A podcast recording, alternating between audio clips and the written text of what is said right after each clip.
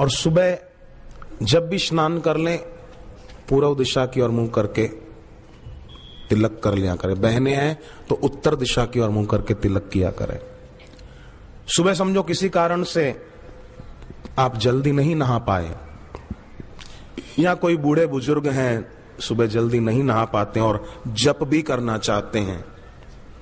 मुझे एक भाई साहब ने पूछा था, वो आर्मी में काम करते हैं। बोले, हम ऐसी जगह पर रहते हैं जहाँ माइनस पच्चीस डिग्री टेम्परेचर होता है। माइनस पच्चीस। कितना ठंडा हो गया सोचो। बोले आठ आठ दिन तक पानी नहीं नसीब होता नहाने के लिए।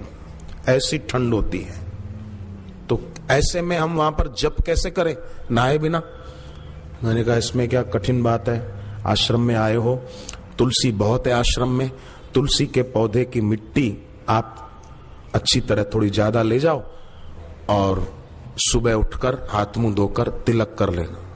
वो तुलसी की मिट्टी का तिलक जो कर लेता है ना, वो स्नान किए हुए के समान पवित्र हो जाता है।